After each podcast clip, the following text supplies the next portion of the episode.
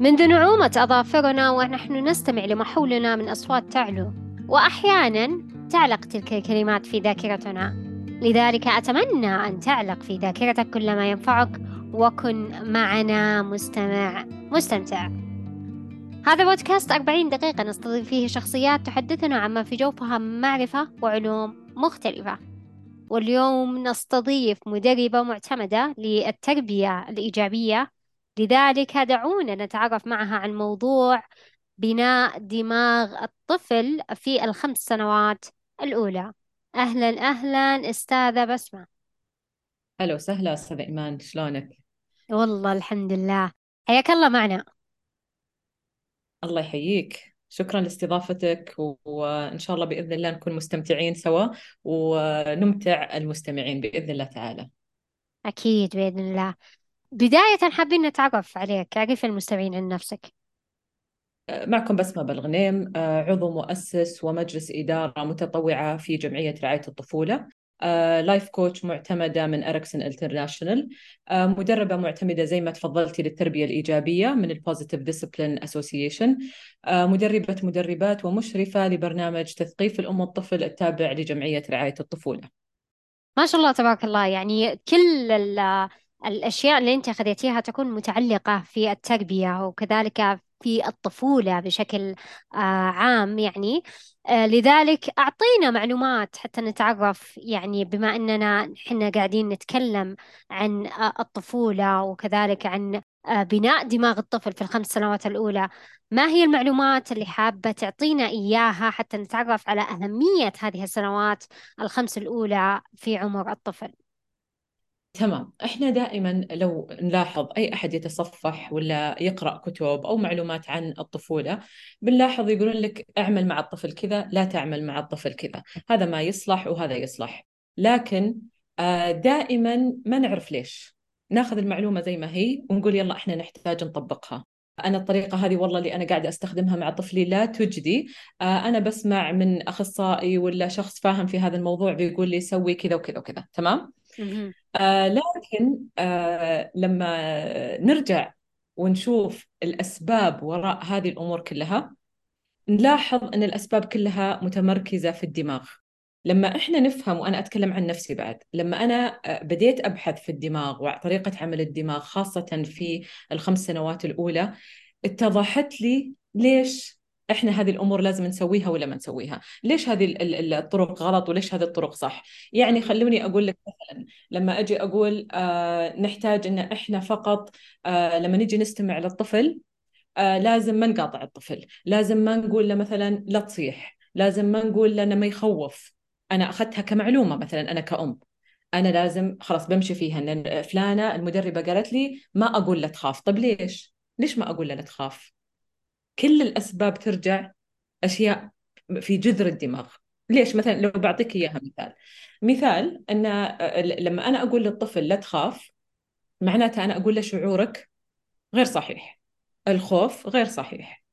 طيب وين مشكلته؟ ليش مشكلته في الدماغ؟ لأن الطفل في خلينا نقول أول فترة آه، يشتغل من خلال المخ السفلي. تمام؟ إحنا دائما نعرف ان في مخ الايمن والمخ الأسفل أو المخ الأيسر. ولكن كثير لا يعلمون عن وجود المخ السفلي والمخ العلوي. المخ السفلي هو كله مسؤول عن المشاعر. مسؤول عن خلينا نقول الردات الفعل اللي هي شفتي لما لما مثلا آه، يلحقك أسد إيش هي ردة الفعل اللي راح تجيك؟ راح تهربين راح تبدين تصارخين. اللي هو اللي يسمونها fight or flight هذه ردات الفعل كلها من الدماغ السفلي. طيب لما أنا أجي أقول له لا تخاف الطفل في هذه الفترة فقط عبارة عن يتعامل مع مشاعر. المنطق والحكمة والتفكير وخلينا نقول الأشياء اللي يلزمها التفكير كلها من خلال المخ العلوي. المخ العلوي هذا ما اكتمل فما يقدر يستخدم هذا المخ العلوي. أنا كأم لما أجي أعرف هذه المعلومات أعرف أن الدماغ مسؤول عن ردات فعل طفلي أن طفلي ما يقدر أصلا يوصل لهذه المرحلة أنا إيش راح يصير فيني؟ راح يكون تعاملي مع الطفل جدا أسهل. لأني أعرف إنه هو ما هو قادر. هو ما يقدر يسوي هذه الأشياء. مو إنه معناته هو قاعد يختار إنه زي ما كثير أمهات يقولون يعاندني ولا يحاول يقهرني. فلما أنا أقول الطفل ما يقدر غير لما إنه هو ما يبي ولا ما يحب ولا قاعد يعاند. فاللي توصلت له من خلال بحثي في الدماغ ان أعطانا خلينا نقول أجوبة ليش هذه الأمور ولا هذه المهارات ولا هذه الطرق في التربية صحيحة وخاطئة؟ تعطينا زي آه خلينا نقول دافع إن إحنا نقدر إن إحنا آه نتصرف بهذه التصرفات الصحيحة. طبعا راح توضح أكثر من خلال حديثنا بإذن الله تعالى. طبعا آه بتقولين يمكن أستاذة أيمان إن ليش الدماغ طيب؟ ليش نتكلم عن الدماغ؟ ليش ما نتكلم بشكل عام بصورة آه، يعني عامة آه, آه، بقية أعضاء الجسم؟ ليش فقط الدماغ وتطور الدماغ؟ آه لما إحنا نبغى خلينا نقول نفكر في الدماغ نرجع للطفل أول ما ينولد. أول ما ينولد الطفل يكون رضيع جميع أعضاء جسمه اكتملت نموها. ينولد مكتمل النمو الأعضاء مكتملة نموها. إلا عضو واحد اللي هو الدماغ. الدماغ يكون غير مكتمل النمو. طيب متى يكتمل نموه؟ سبحان الله إلى نصف العشرينيات أو آخر العشرينيات. من العمر.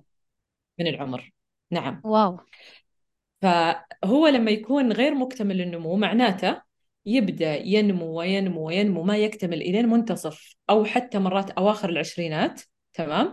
ف ولكن أهمية الخمس سنوات الأولى زي ما إحنا راح نتطرق لها اليوم آه، تكمن في أن هذه السرعة في التطور والنمو تكون في الخمس سنوات الأولى.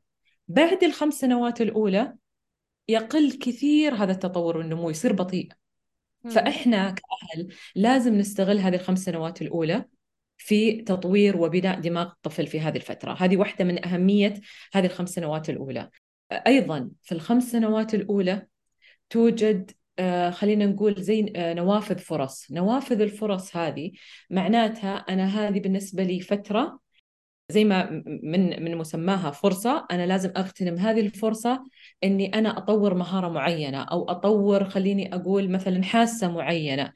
آه مثلا لو أعطيك أمثلة حاسة البصر آه لها نافذة فرصة نافذة فرصة إيش معناتها؟ حاسة البصر خلال الست أشهر الأولى لازم يتعرض الطفل ل آه، خلينا نقول صور ألوان آه، نور لازم يشوف لازم يشوف أشياء مختلفة لازم يتعرض للإضاءة تمام؟ لازم يتعرض خلونا نقول لمثيرات حسية لهذه الحاسة وإلا ستتأثر هذه الحاسة ولن تتطور بطريقة صحيحة.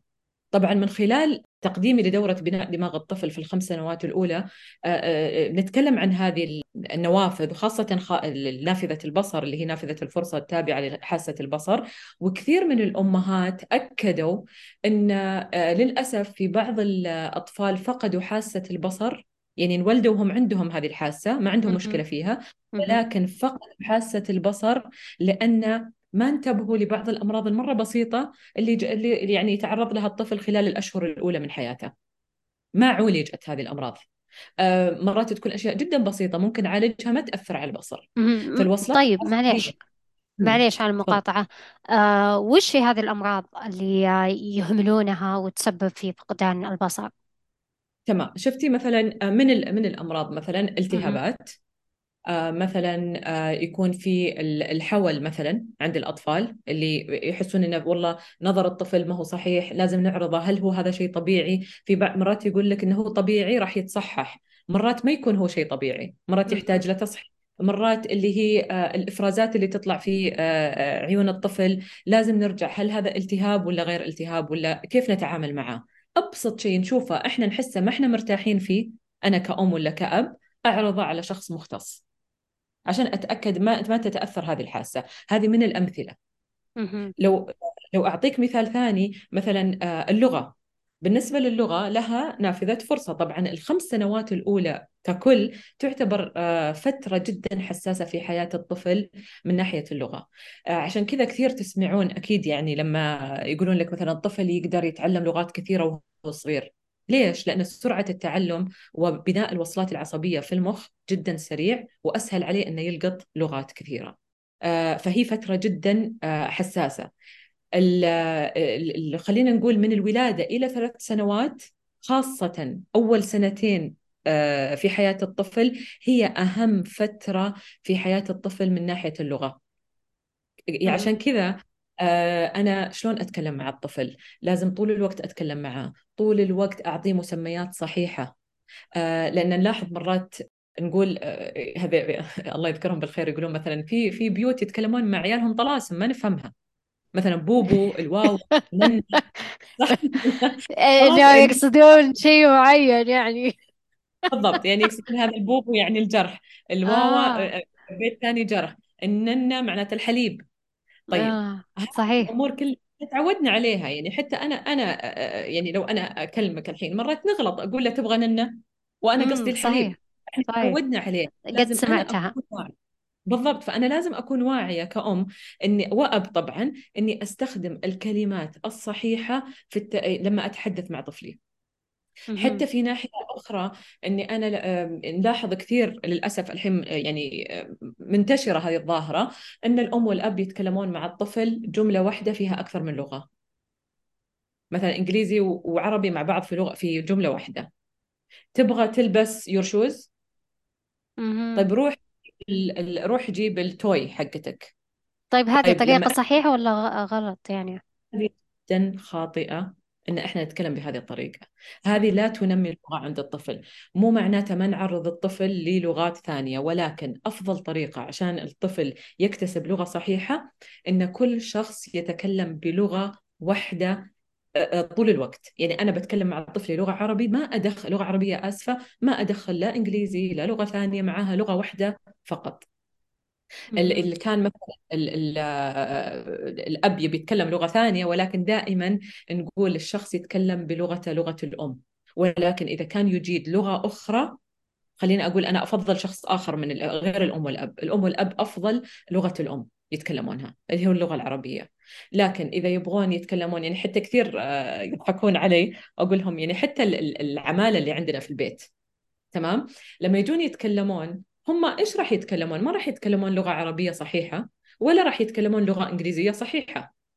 نادرا بتلاقين أحد يتكلم لغة عربية صحيحة ولا إنجليزية صحيحة. صحيح. آه فمم أنا يعني اللي أقوله دائما طب خلوهم يتكلمون مع عيالكم بلغتهم الأم. خلوهم يكتسبون لغة عشان يكتسبون لغة صحيحة.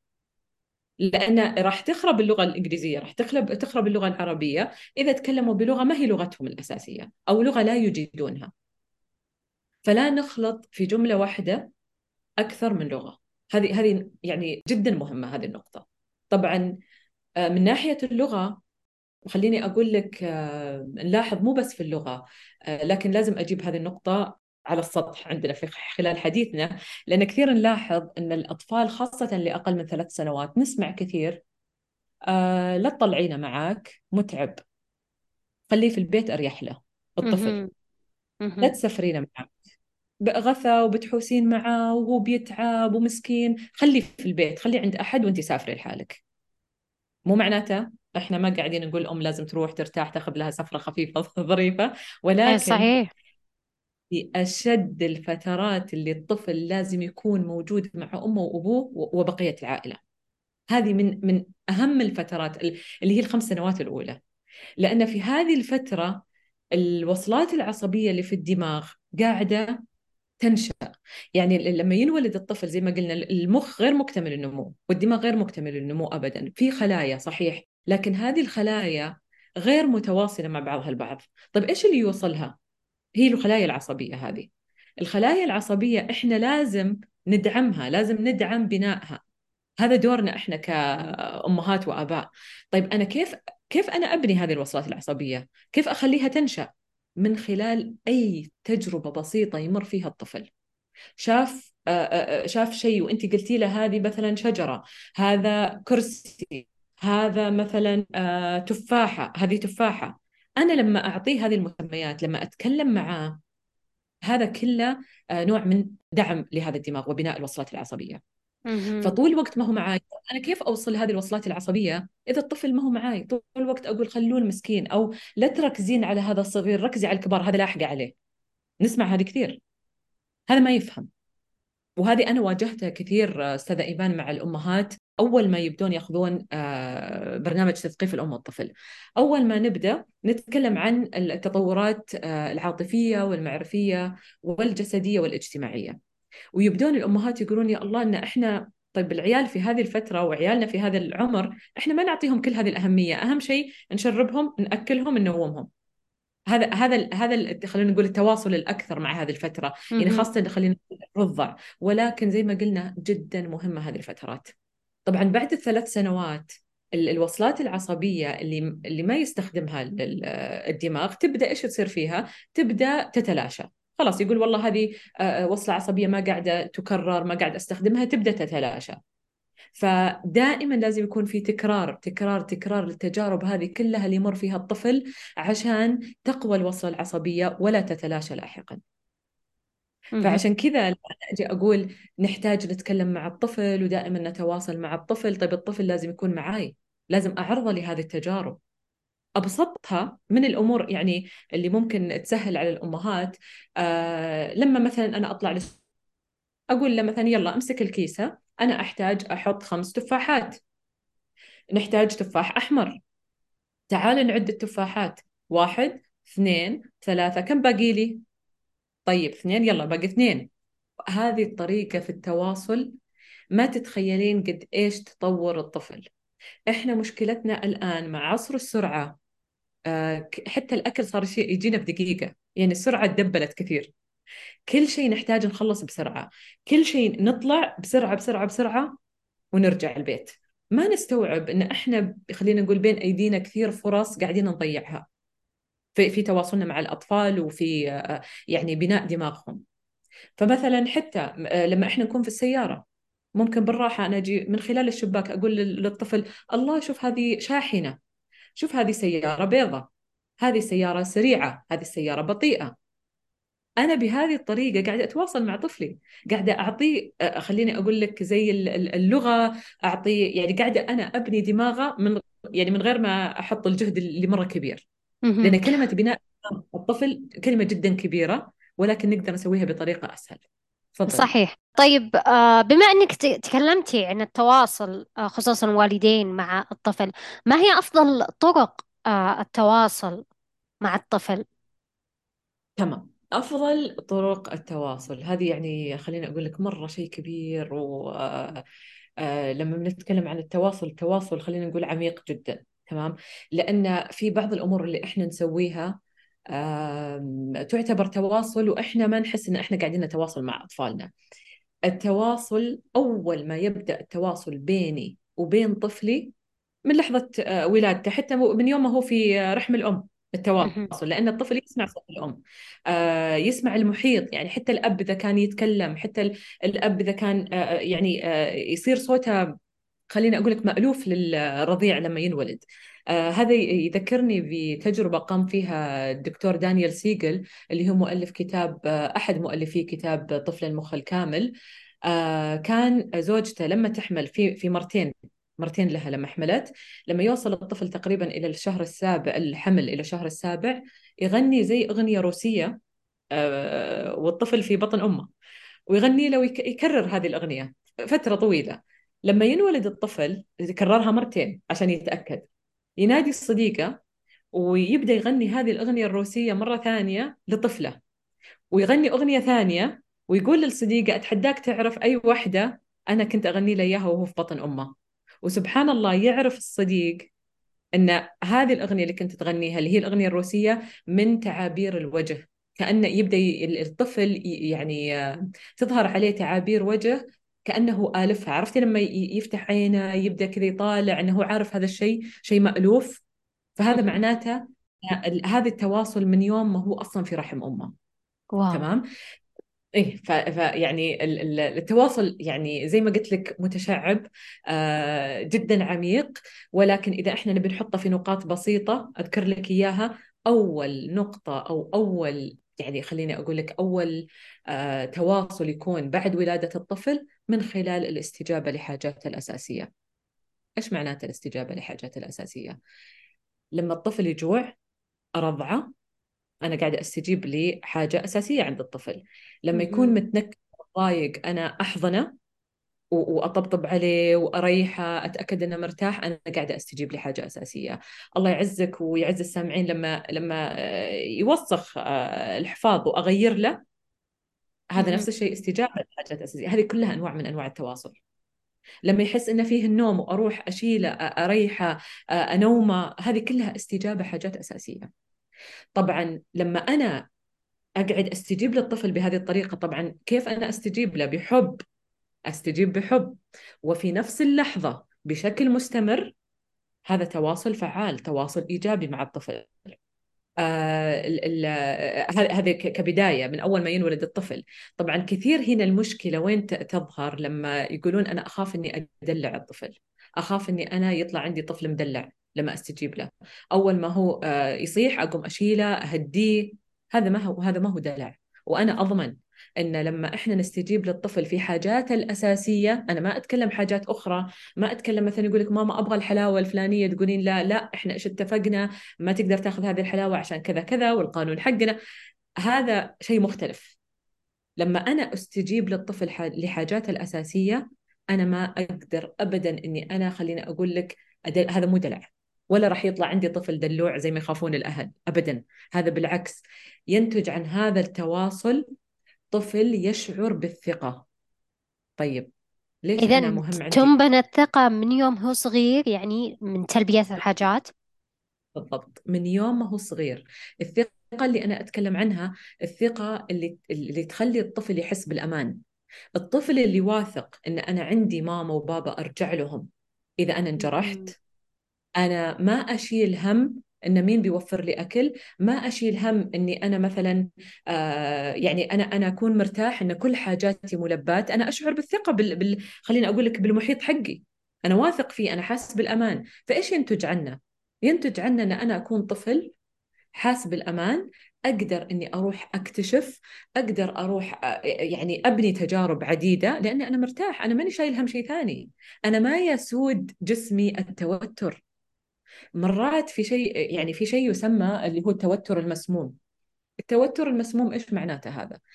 إذا الطفل عنده حاجات ما هي ملبات طبعا حاجات أساسية نتكلم عنها غير ملبات هذه الحاجات الطفل بيصير في توتر.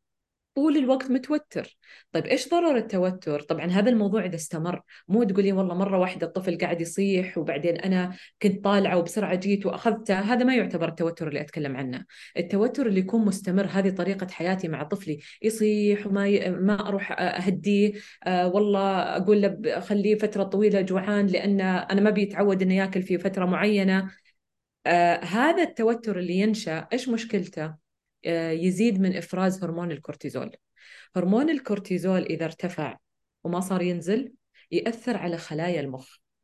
طيب إيش مشكلة إنه يأثر على خلايا المخ؟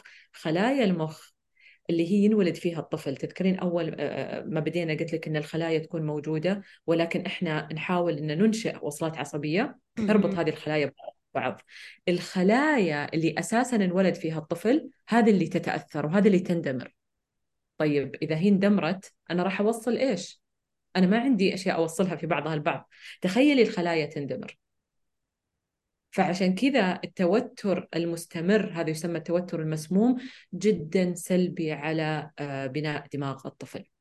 فعشان آه، كذا التواصل آه، يبدأ بالإستجابة لحاجات الطفل الأساسية.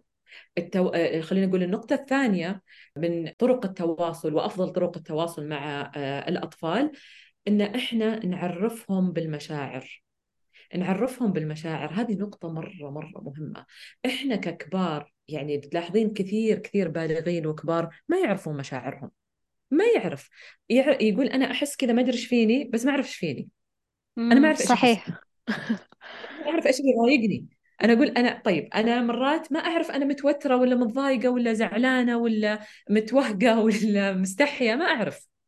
يعني صعب عندنا المشاعر ترى ما هو موضوعها سهل. ولكن تخيل إذا إحنا ربينا أطفالنا على إن إحنا نعرفهم بهذه المشاعر. إذا مر في تجربة أجي أقول له أنا أتوقع إن أنت قاعد تحس إنك أنت مثلا محرج أو أنت تستحي ولا أنت تحس بالخوف صح ولا لا؟ أنا كل ما أعرفه بالمشاعر هذا الطفل راح يتعرف على نفسه راح يعرف نفسه أكثر. مو بس كذا راح يعرف أن أنا كل المشاعر اللي أمر فيها صحيحة.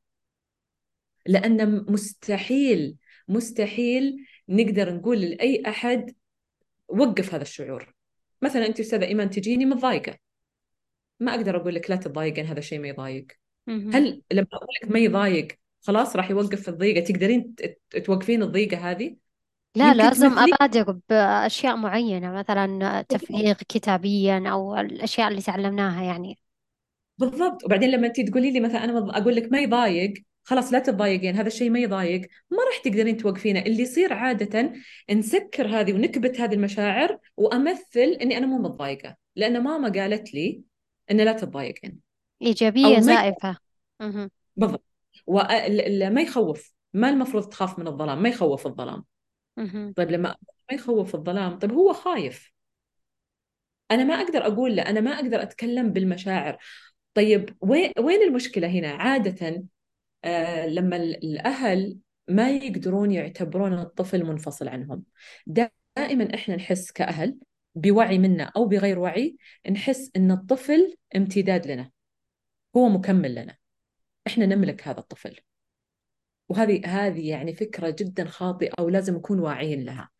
إحنا مرات نتصرف بطريقة غير واعية بهذه الطريقة. إنه هو تبعي وإذا أنا شيء يضايقني هو يضايقه. إذا ما يضايقني المفروض ما يضايقه.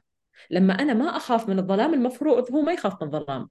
أنا لازم أتعامل مع عيالي كلهم كل واحد مختلف عن الثاني وكلهم مختلفين عني كأم ولا كأب. أنا لا أمتلكهم وهم ما هم امتداد لي أبدا. فهذه نقطة مرة مهمة لازم ننتبه لها عشان أقدر أعرفهم بالمشاعر. أيضا من ناحية التواصل في الأعمار الصغيرة خلينا نقول اللي هي خاصة أول سنة آه، في ما يسمى بالتفاعل ثنائي الاتجاه اللي هو serve and return لما أجي أنا أتكلم مع الطفل وبعدين هو يرد مثلا أجي أقول له أنت تطالع هذا الشيء مثلا هذا يسمى آه مثلا آه تفاحة. لما هو يجي حتى يطلع بس أصوات يقول آه أنا أقول له آه هذا شفتوا هذا الكلام اللي إحنا مرات نسويه من غير ما إحنا نكون واعيين؟ له هذا يعتبر تفاعل ثنائي الاتجاه. هذا جدا مهم إن إحنا قاعد نتكلم مع الطفل طول الوقت. خلق محادثة مع الطفل. محادثة مع الطفل حتى لو هو يعني إحنا في نظرنا ما يفهم. لكن هذا يعني آه، يبني في آه، الوصلات العصبية بشكل جدا كبير. آه، له آثار جدا كثيرة يعني طول الحديث فيها. لا يعني وتعزز المهارات مهارات كثيرة في دماغ الطفل والوصلات العصبية اللي بحاجتها الطفل عشان يعزز هذه المهارات إحنا مشكلتنا الآن مشكلتي أنا قبل ما تكون مشكلة الجميع إن إحنا لاهين بجوالاتنا إحنا نمسك الجوال وإحنا ننتظر مثلا على الكاشير بنحاسب مثلا إيش يصير؟ إحنا لاهين ومثلا الطفل يكون في العربية وأنا قاعدة والطفل إيش يسوي؟ قاعد يطالع مرات يقعد يشاغب عشان نفس الشيء هو طفش يبي يسولف بس أنا ما أنظر لهذا الشيء. أنا ما قاعدة أقول والله خلينا نقول مثلا آه، حياة مثالية طول الوقت لازم تتكلمين مع عيالك طول الوقت تسولفين معاهم. معلش إحنا بشر في النهاية صحيح. وصعب ان طول الوقت حديث. ولكن لما أنا أكون واعية بهذا الشيء على الأقل أخصص بعض الفترات. أقول okay أنا أعرف إني أركب السيارة كل يوم هذه الساعة هذا الوقت بس بخليه أنا أسولف مع الطفل. الأوقات الثانية أنا عادي ممكن على جوالي. أنا مثلا آه، لما أكون في أحاسب خليني أتذكر إني على الأقل مرة في الأسبوع أسولف معه مرة مثلا آه، طبعا هذا لازم يكون يوميا. أنا ما أتكلم عن هذه الشيء هذه الأمور مرة في الأسبوع. أتكلم مرة في الأسبوع مثلا في محاسبة السوبر ماركت. لازم أخصص وقت من يومي إني أنا أتواصل مع طفلي. ضروري. تمام؟ هذه بالنسبة للتواصل لأن كيفية ونوعية هذه العلاقة اللي أنا أبنيها بيني وبين طفلي هذه أساس العلاقات بعدين مع الآخرين. لما هو يحس بالثقة لما يحس إنه والله آه، قادر يتعاطف حاس إن البيئة أمان هذه نفس الطريقة اللي بيحس فيها الطفل مع الآخرين بعدين لما يكبر. كيفية وطريقة ونوعية أنا كيف أتعامل مع طفلي. هذه نقطة جدا مهمة. طبعا يعني التعريف بالمشاعر نفس الشيء الموضوع مرة مهم ومرة كبير ويعني هذا يمكن يحتاج لموضوع آخر والتعمق فيه ولكن لازم أنا أعرف أني لما أتكلم مع الطفل أنا أعترف بمشاعره أعرف أنك خايف أعرف أنك محرج وهذا الشيء أنا أقدر أفهمه. لكن سلوكك اللي أنت تصرفت فيه هذا اللي أنا ما أقبله. لما أنت تكون مثلا خليني أقول لك معصب من صديقك أنا تماما أفهمك ولك الحق تحس بالعصبية لكن لما أنت تكون معصب وتطق صديقك الطق هذا اللي غير مسموح فيه. طبعا حتى من ناحية التواصل لما أجي أقول له إيش المفروض يسوي المرة الجاية إحنا عادة نقول له غلط عليك وعيب عليك أنت معاقب. ما تطق صح ولا لا؟ صحيح. هذا الأسلوب اللي. أعرف عليه. هل أنا مرة جيت وقلت للطفل إيش المفروض يسوي؟ المرة الجاية لما تحس بالعصبية شفتي لما قلتي لي قبل شوي نفرغ ونكتب ونستخدم بعض الأدوات اللي إحنا تعلمناها. ليه ما نعلم عيالنا هذه الأمور كلها؟ ليه ما نعلمهم إذا أنت ضايق إذا أنت معصب؟ إيش الكلمات اللي تستخدمها؟ إذا كنت محرج إيش الكلمة اللي ممكن تعلم تستخدمها؟ إيش التصرف؟ أنا بهالطريقة أعلم طفلي الضبط الداخلي والضبط الذاتي. يصير يتصرف سواء أنا موجودة أو غير موجودة بالطريقة الصحيحة لأنه مو خايف مني لأنه عنده المعلومة وعارف كيف يتصرف. هذه هذه نقطة تراها جدا آه، مهمة. طبعا ال هذا يجيبنا حتى للاستماع الفعال وكيفية التحدث آه، أستاذة إيمان لأن هذا كله يدخل في في هذا النطاق. استماع لما أجي أنا آه، أستمع لطفلي لازم أنا أتقبل طفلي ولازم أتقبل مشاعره. وفي نفس الوقت ما أستخدم عوائق التواصل. عوائق التواصل كثيرة. تمام؟ إذا أنا بجيب أمثلة منها مثلا اللوم ولا الاستجواب ولا خلينا أقول لك المقارنة من خلال الحديث. يعني لازم أنا أعرف إذا طفلي عنده مشكلة أنا فقط أستمع فقط أستمع. لما أنا أستمع مو معناته أنا راضية على الكلام اللي قاعد يقوله أنا معناته أنا أنا قابلة هذا الكلام اللي قاعد يقوله. لما يهدى الطفل ويرتاح أنا بعدين أقدر أتكلم معاه بس مو في لحظة عصبيته وضيقته أجي أتكلم ليش؟ لأن إيش بيصير؟ ما راح إحنا نوصل لنتيجة بيصير الموضوع جدا في زي صراعات وبيقول الطفل ماما ما تفهمني وبعدين إيش بيصير؟ بيصير في هذا خلينا نقول عوائق التواصل راح تلعب في دور في خلق آه، حزازات بين علاقة الأم والطفل. طبعا أنا كيف أتحدث؟ أنا كيف أتحدث مع الطفل؟ أنا لازم أتحدث آه، وأخصص يعني أتكلم وأخصص في كلامي السلوك.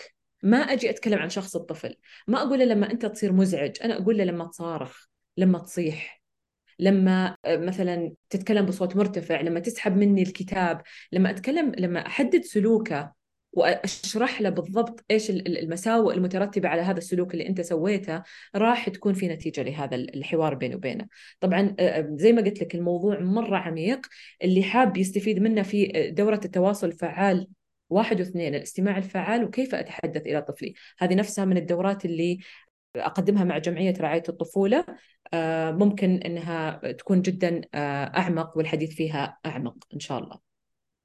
هذا بالنسبة للاستماع والتواصل لأنه زي ما قلت لك جدا عميق في الحديث عنه. طيب بما أننا تكلمنا عن يعني عن مواضيع آه، كثيرة خصوصا آه، بناء دماغ الطفل في السنوات الأولى يعني تكلمتي لنا عن جوانب معينة منها آه، أهمية هذه السنوات الأولى منها بناء الخلايا العصبية ربط بين الخلايا العصبية وكذلك يعني حتى تجاهل أحيانا التفاعل مع الطفل كيف أنه يأثر على هذه الخلايا العصبية. طيب ما هو أثر تواصل الوالدين مع الطفل في هذه المرحلة المهمة؟ تمام. آه، أستاذة إيمان زي ما تفضلت آه، قبل شوي لما قلت لك لما للطفل الحين إحنا نجي آه ونعرفه بالمشاعر وأتواصل معاه بطل... يعني معليش أنا قاعدة أدخل كثير في موضوع المشاعر ولكن آه لب التواصل خاصة في العمر اللي شوي أكبر اللي يبدأ يتكلم الطفل اللي هو الاعتراف بالمشاعر. زي ما قلت لك في البداية إن إحنا عشان آه اللي يحرك الأطفال في في العمر الصغير اللي هو المشاعر والمخ السفلي إحنا لازم نكسبهم مشاعريا عشان نقدر نقدر نوجههم كيف يتصرفون كيف آه، يتعاملون مع المواقف. لما أجي أقول للطفل يعني مثلا آه، زي ما قلنا قبل شوي أنت مبسوط؟ أنا شكلك مبسوط. ألاحظك أنت مبتسم. أنت متحمس. أشوفك أنك أنت قادر يعني توقف قاعد تنطط شكلك متحمس. صح ولا بغض النظر أنا يعني راضية على الشيء اللي قاعد أسويه ولا لأ؟ شكلك مرة متحمس. عشان كذا أنت يمكن ما أنت عارف إيش قاعد تسوي. أنت طقيت أخوك يمكن أنت متحمس. أنا أفهم عليك. حماسك مرة فهمته. بس طقك ما, ما أقبله زي ما قلنا قبل شوي. طيب أنا لما يكون هذا أسلوبي أنا كأم طول الوقت مع عيالي. أسلوبي أعترف بالمشاعر وأقول له أنا فاهمتك أنا شايفة شعورك. شايفة خليني أقول ال ال يعني قادرة أشوفك أنت كشخص مختلف عني مستقل عني. هذا الطفل من يعني أكثر احتمال أنه يتواصل معي يقول ماما فهمتني ماما عرفتني ماما عارفة أنا أمر في إيش بس ماما مو عاجبها سلوكي. طيب لما أجي أجي نفس الشيء أنا متواصلة مع طفلي وأقول له زي ما قلنا قبل شوي إن آه، ما أسمح إن أنت تطق هذا التصرف غير صحيح. ليش؟ لأنه ممكن تعور صديقك آه، ممكن أنت تأذيه آه، وكل التبعات اللي بتصير إذا هو طق الطفل. أنا لما أشرح لطفلي وأبين له إني أنا فاهمة مشاعرك. واعلمه المرة الجاية إيش ممكن يسوي. هذا الطفل بيكون عنده القدرة إنه إيش يصير؟ إنه هو يقدر يتصرف من نفس المرة الجاية. يعني أتذكر خليني أقول لك موقف دائما أنا أذكره. آه، أم تبي تطلع عيالها آه، حديقة ويروحون للحديقة يودون معاهم ألعاب الرمل وقاعدين يلعبون ألعاب الرمل. فجأة الأم جايبة كتابها وقاعدة على جنب تبي تقرأ وعيالها يلعبون. جاء واحد من الأطفال معاه مجرفة والثاني الطفل الثاني خلينا نقولهم خالد ومحمد. محمد يبغى المجرفة من خالد وقام إيش سوى؟ سحب من خالد المجرفة. قام خالد أخذ الرمل ورماها على عيون محمد. طبعا صار صراخ وصياح ويعني عادي يعني اتخيل كل أحد قاعد يتخيل هذا الموقف. جات الأم قالت لهم إيش فيكم تصرخون ومعصبين وكل هذه الأمور؟ وتبدا طبعا صار يا ويلكم والله العظيم إذا ما عرفتوا تلعبون مع بعض ترى بنرجع البيت. العبوا زين وبهدوء طيب زين وبهدوء ما يعرفون الاطفال يلعبون زين وبهدوء أنا لازم أعلمهم إيش الزين والبهدوء لأن هذا كله آه، أستاذ إيمان يندرج تحت التواصل كثير. نغفل إن هذا نوع من أنواع التواصل. أنا تواصلي مرات يكون سلبي لما أجي بس أصارخ وأعصب ونرفز وأروح وأتوقع إنهم يعرفون. طيب إذا جيت أنا مثلا رحت آه، هذه الام رجعت وقعدت سجادتها مرة ثانية فتحت الصفحة اللي كانت واقفة عندها. قاموا مرة ثانية يصارخون وينرفزون ويعصبون لأنهم ما يعرفون الآلية. ما يعرفون كيف يتصرفون. طيب إحنا ماما قالت لنا غلط بس طيب كيف نتصرف؟ ما نعرف يقومون يرجعون للشيء اللي عارفينه ويطقون بعض. طيب تيجي الأم هذه نفسها مره شيلوا أغراضكم. هذه الطلعه نكده من كل جهة. بس كذا. مو بس هذا اللي يصير. قوموا الشرها عليكم اللي يطلعكم. أنا كان قاعد في البيت في المكيف وقعدت أقرأ كتابي وأنتم قعدتوا في غرفتكم بس لاعبين. أنا الشرها علي لا أطلعكم وترجع. مو بطالعين مرة ثانية. نفس الأم هذه بترجع مرة ثانية توديهم الحديقة. وتقول لهم ها مو زي المرة الماضية. أنا الحين أبغاكم تلعبون تحب تحبون بعض وتلعبون تمام؟ طب هذول كيف بيتعرفون؟ كيف بيتعرفون؟ ترى إحنا نسويها كثير؟ يعني أنا أتكلم أنا وقعت فيها كثير. اني أنا صحيح أجي أقول. لا تصرخون لا تتهاوشون. بس أنا أستوعب إني أنا ما علمتهم الطريقة الصح. وفي طيب كثير من كيف كيف تعلم الأم كيف تتصرف؟ وش الطريقة الصح؟ هل تجيب لكل واحد يعني لعبة ولا إنها تعطيهم توقيت معين؟ مثلا أنت تأخذ هذه اللعبة بالتوقيت هذا وأنت تأخذ بعدها التوقيت هذا ولا كيف؟ ممتاز. أول شيء آه شكرا. آه مرات إحنا نكون غلطانين. زي ما أنت قلتي أنا أكون جبت لهم لعبة واحدة وأقول لهم ألعبوا فيها اثنينكم وهم في عمر ما يعرفون المشاركة.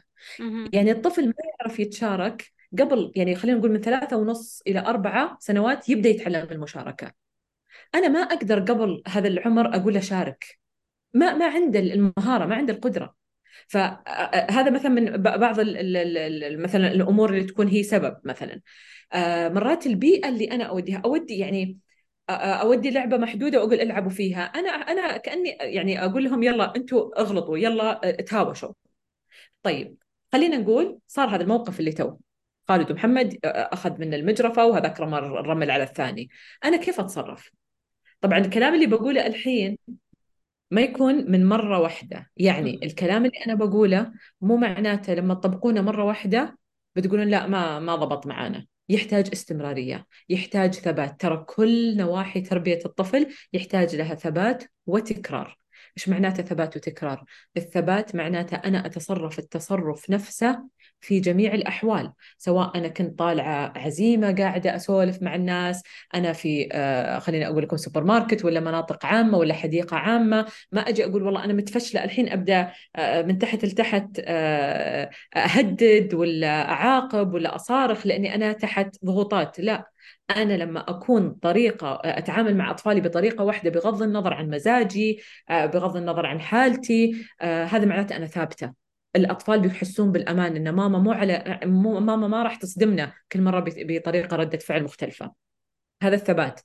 التكرار معناته أحاول وأحاول وأحاول إلى ما يجيب نتيجة، إحنا كلنا بشر حتى عيالنا بشر ممكن يغلطون مرة مرات يتصرفون بطريقة صحيحة، لا نتوقع إنهم يعرفون الطريقة الصحيحة من أول مرة، ولا نتوقع إنهم يعرفون الشيء وهم ما يبغون يسوونه عشان يبون يقهرونا ولا إيش يبون يعندون، تمام؟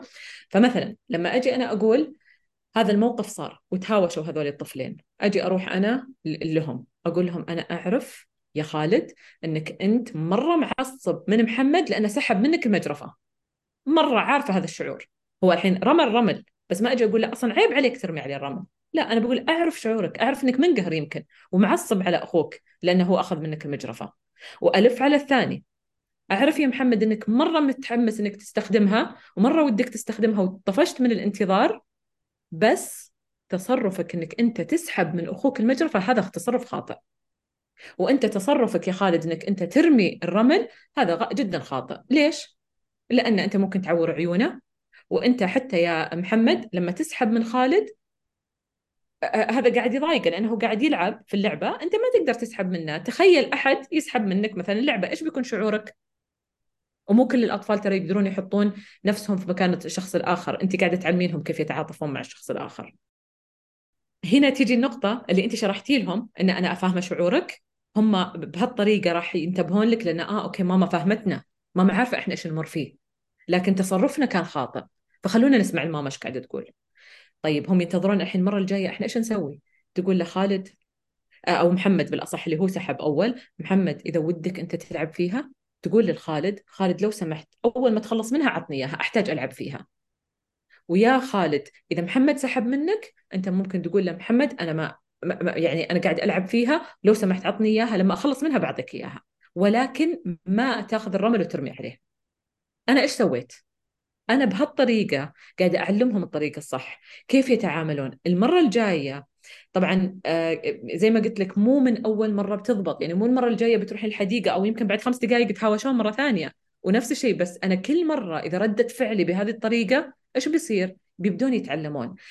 هو ما هو مو... هو ما هو موضوع إن أنا بس قاعدة أتكلم. الموضوع انت قاعدة تربطين روابط جديدة في دماغ الطفل. هو مو شيء مو شيء غير ملموس. هو آه، روابط جديدة قاعدة تنبني بناء على الكلام اللي انت قاعدة تقولينه لهم. فالمرة الجاية لما ينحط هذا الموقف طبعا في آه، في كتاب طفل طفل المخ الكامل يقولون لك الروابط العصبية اللي تنطلق معا ترتبط مع بعض.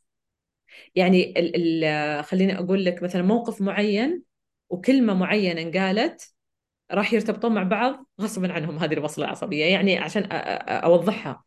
لما أنا مثلا أكون قاعدة أكل موزة وجاني تليفون خبر سيء إيش بيصير؟ في وصلة عصبية نشأت جراء طعم الموزة ولون الموزة وريحة الموزة. في وصلة عصبية نشأت في مخي. لما أنا شفت الموزة لما أنا أكلتها لما شميت ريحتها وطعمها. في نفس الوقت وهذه تصير كثير بنفس الوقت أنا سمعت خبر سيء في التليفون. فالخبر السيء هذا اللي جاء ارتبط مع طعم الموزة وريحة الموزة ولون الموزة كل شيء هذا كله مع بعض ارتبطوا مع بعض. هذه الوصلات العصبية. فصار كل ما أكل موزة ممكن بطني يعورني. أنا ما كانت فيني حساسية. أنا بدي بطني يعورني ليش؟ لأن ارتبطت وصلات عصبية جديدة. إن الموز جسمي يحذر منه إن آخر مرة أكلت موز صار كذا. لأن الجسم العقل ما يقدر يفرق.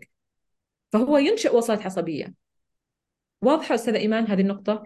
واضحة. مثلا أحيانا ترتبط الوصلات العصبية مع رائحة عطر معين. مثلا نشم مثلا رائحة العطر معين؟ هذه رائحة فلان أو هذه الذكرى فلانية أو هذا. هذه نفس الشيء بالضبط. لما ترجع للذاكرة هذه الروابط اللي تنشأ في الدماغ. فكل مرة آه، يصير موقف وإحنا نتكلم يصير ال- ال- ال- الدماغ يسترجع الشيء اللي صار هذاك الوقت والكلام اللي أنت قلتيه وكل المواقف اللي صارت يصير يبدأ شوي شوي الطفل تصير عنده هي القدرة إنه يعرف كيف يتصرف لأنها ارتبطت في دماغه إحنا قاعدين نبني وصلات عصبية في الدماغ.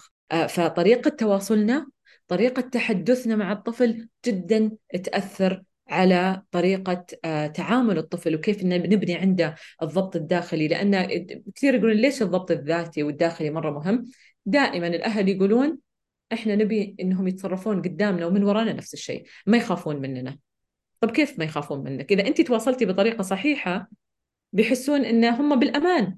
يحسون يشعرون بالأمان إن أنا ماما ما تتكلم أنا عني ولا هي يعني تقرر إنها إن أنا مثلا تستجوبني ولا تهددني ولا تعاقبني لا. هي بس قاعدة تتكلم عن تصرفي ما تتكلم عني أنا كشخص. فالتواصل جدا مهم آه إن إحنا ننتبه كيف قاعدين نتكلم. إيش الجمل اللي قاعدين نتكلم فيها مع الطفل؟ آه آه هذه كلها يعني زي ما قلت لك موضوع الاستماع أنا كيف أستمع لطفلي كيف أنا أتحدث معه جدا عميق ومرة مرة مرة يطول الحديث فيه. يعني آه صعب إن إحنا نأخذ وقت كثير الحين في موضوع التواصل لأنه زي ما قلت لك مرة آه، عميق كثير. طيب آه، بما أننا تكلمنا عن التواصل فأكيد أنه الاستماع بين آه، اللي يكون متواجد بين الوالدين وكذلك الطفل آه، لابد أن يتم خلقه.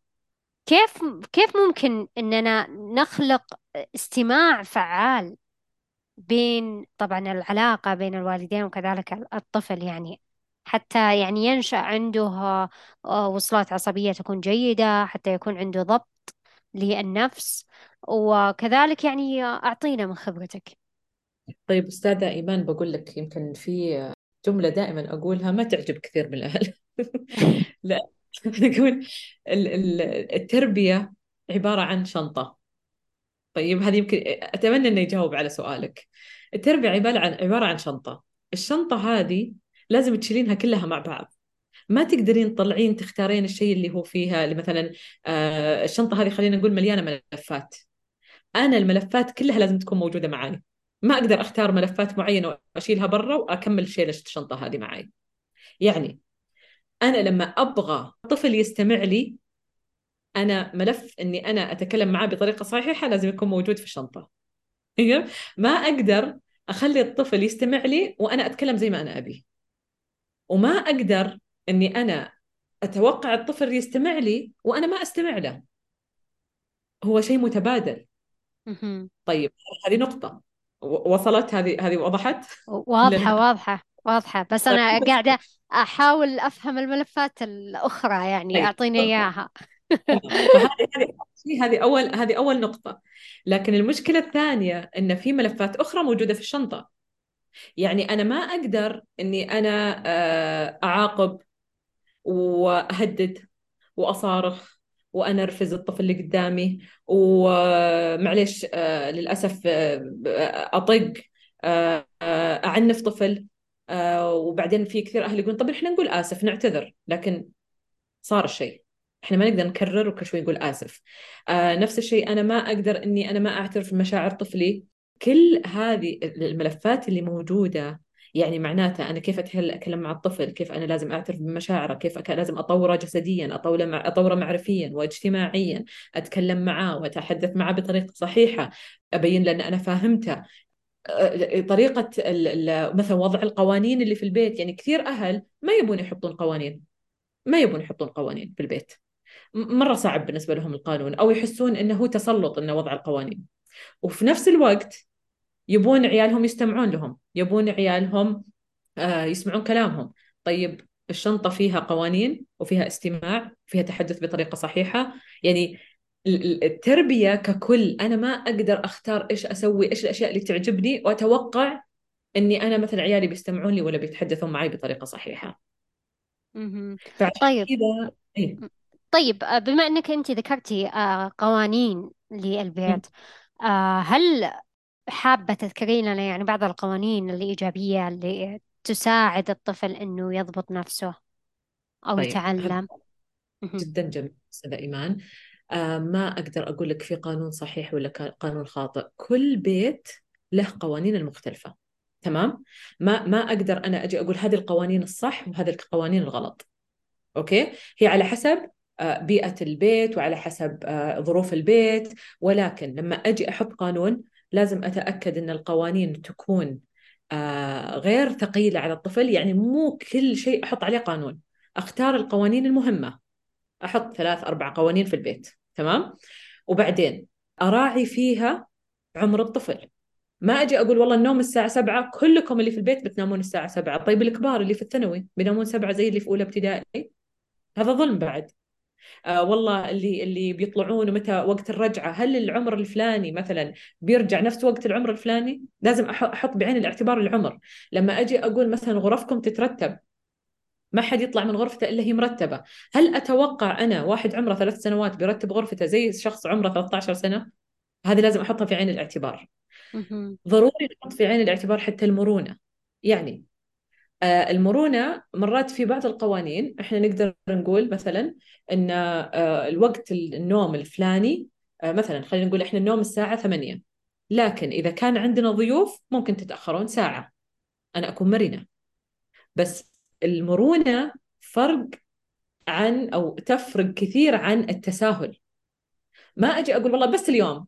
تقعدون للساعة 9 يلا يلا معلش عشان عشان عشان خاطركم اليوم الساعة 9 بكرة أنا منرفزة والله الساعة 7 ونص بتنامون حتى مو 8 7 ونص. هذا هذا فرق. التساهل والتسلط يفرق تماما عن المرونة. المرونة قانون واضح إن أنا لما كان عندي ضيوف تاخرون ساعة زيادة. ممكن. طبعا مرات يجي شيء إحنا ما يكون في بالنا مثلا آه، القانون هذا نفسه حق النوم. فجأة ذاك إحنا حاطين القانون جانا ضيوف يوم من الأيام وقررنا إن إحنا نسوي مرونة في هذا القانون. فأنا لما أجي أأخر أقول لهم ترى إحنا أخرنا عشان عندنا ضيوف ونضيف هذا البند عرفتي لوقت النوم. فخلاص هم واضح لهم إن إحنا ماما ما أخرت النوم إلا عشان عندنا ضيوف مو عشان هي مروقة ذاك اليوم. وعرفتي كيف واضح؟ هذه لازم نحطها الاعتبار لما نحط القوانين. ما في أي قانون يقول آه هذا القانون الصح وهذا القانون الغلط. نقطة بعد مهمة في تطبيق القوانين الثبات في القانون. لما أنا أحط قانون وما أثبت عليه أنا قاعدة أعطي رسائل أن هذا شيء غير مهم ومو لازم نطبق القوانين. ولما أثبت على القانون لازم أثبت عليه سواء أنا آه، مرتاحة أنا معصبة أنا منرفزة أنا مروقة أنا والله ذاك اليوم سمعت خبر حلو هو قانون في البيت. حتى مرات ممكن نجرب تطبيق القانون لفترة من الزمن نقول والله بنجرب أسبوعين هل هو مناسب مع بيتنا؟ مو مناسب ونجتمع بعدها بأسبوعين نشوف هل آه، مناسب ولا غير مناسب ونتحاور مع أعضاء العائلة إنه ممكن يمكن نحتاج إن إحنا نغيره ولا نضبط فيه ولا نجرب إيش نسوي. هذا وضع القوانين. أنا يلفت انتباهي. هذا اللي في بالي. إيه يعطيك العافية. أنا يلفت انتباهي آه، أحيانا يعني بعض آه، الشخصيات إنها موضعين قانون آه، خصوصا السكريات يعني الشوكولاتة والأشياء والشيبسات أحيانا. يعني ما ما تعتبر سكريات قد ما إنها المفرحات يعني بشكل عام يعني. فيضعون قانون فيضعون قانون إنه يعني مثلا في يوم محدد يكون هذا اليوم مفتوح. للعائلة. باقي الأيام يعني حفاظا عن صحتهم حفاظا على أسنانهم. آه، طبعا هذا هذا الشيء ينطبق يعني على العائلة وكذلك على الأطفال. فعشان كذا سألتك عن مفهوم هذه القوانين لكن أعطيتينا ما شاء الله تبارك الله يعني أكثر من قانون لفت انتباهي ما شاء الله لا قوة إلا بالله.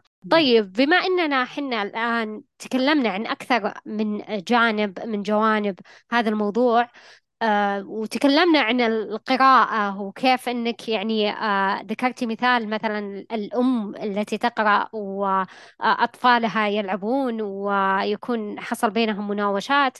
ما دور القراءة في بناء آه دماغ الطفل في هذه السنوات الخمس الأولى؟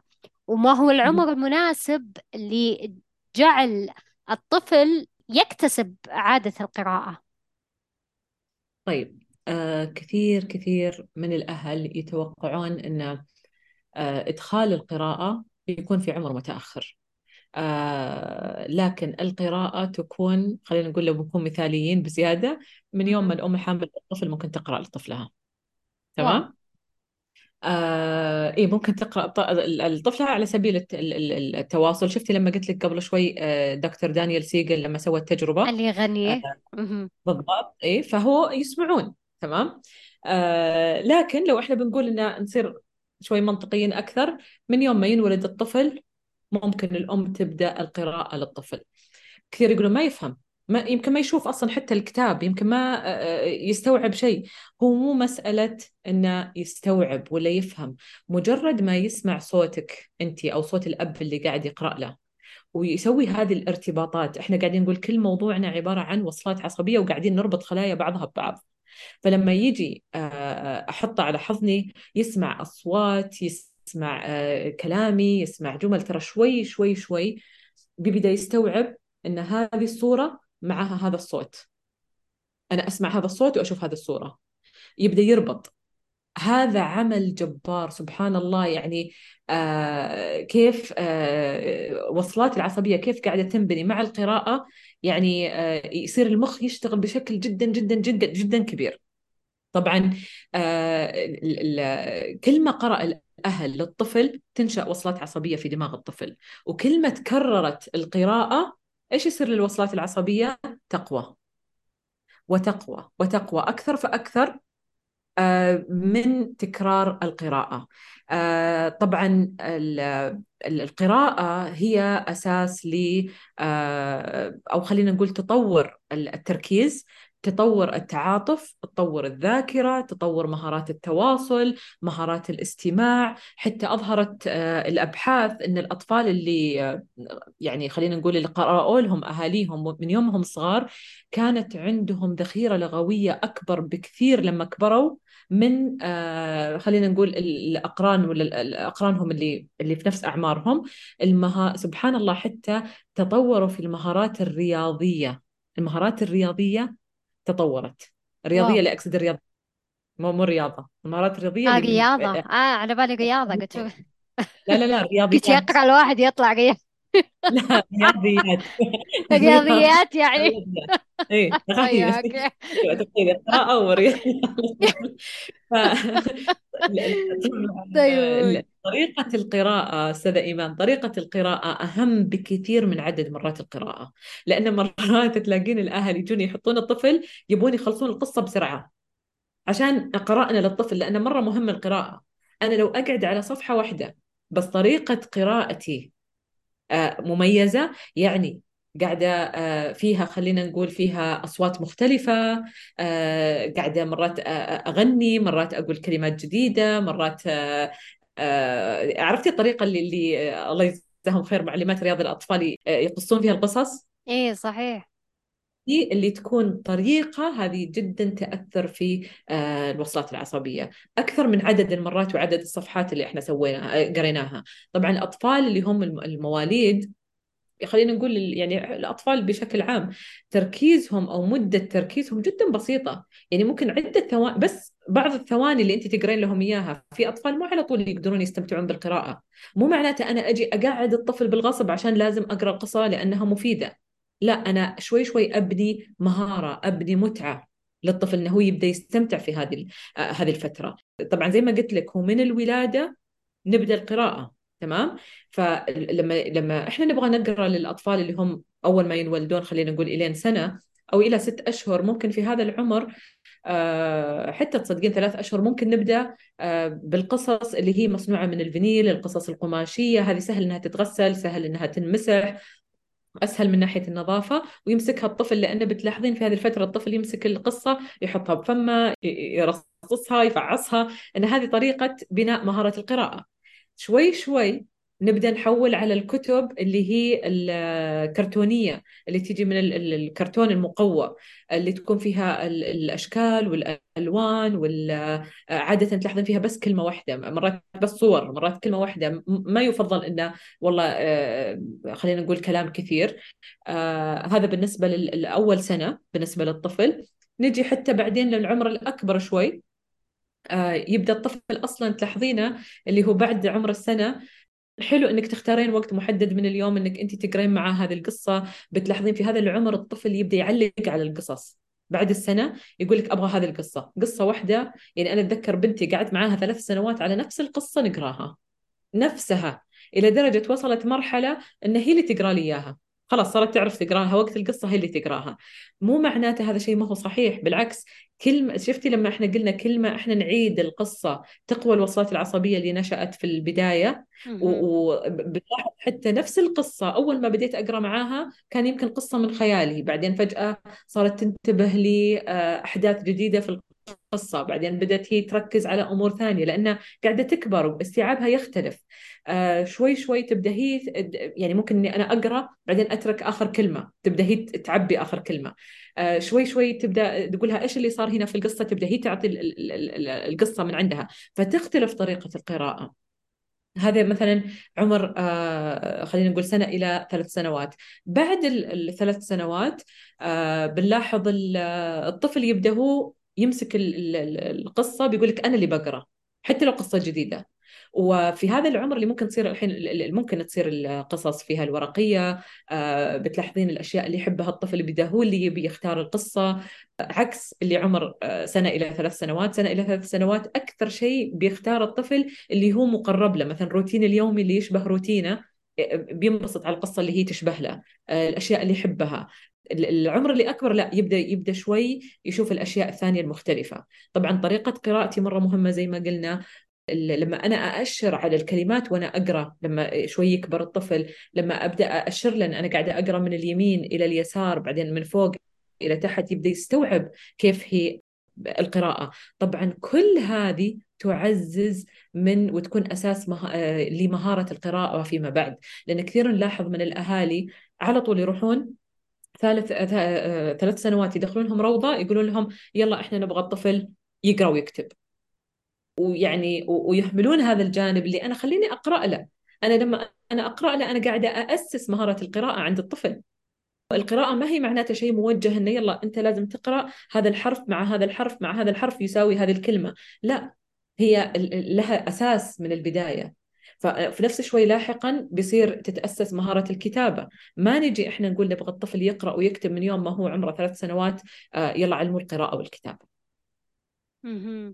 طيب بما أنك يعني ما شاء الله تبارك الله ذكرتي العمر المناسب للقراءة أنا عارفة أنه يعني جهد يعني يكون على عاتق آه، الوالدين خصوصا يعني آه، لكن حابة أسأل سؤال فضولي آه، هل أنه يعني مسألة الإنجاب الطفل كم السنة بين كل طفل وطفل. هل يعني مثلا تنصحين إنهم يجيبون أطفال ورا بعض عشان يسهل عليهم مثلا التربية بشكل يعني آه، مرة واحدة إنهم يربون إنهم يقرؤون؟ يعني طفلين يعني مثلا إذا كان إذا كانت الأم آه، تقعد فترة مثلا تسع شهور على بال ما تنجب إذا بعد يمكن تقريبا كم شهر يعني تحمل مرة ثانية. تحمل مرة ثانية وتنجب. أم أم أم إنه يعني مسألة مثلا آه سنة أو سنتين يكون بين كل طفل طفل عشان تعطي الطفل حقه.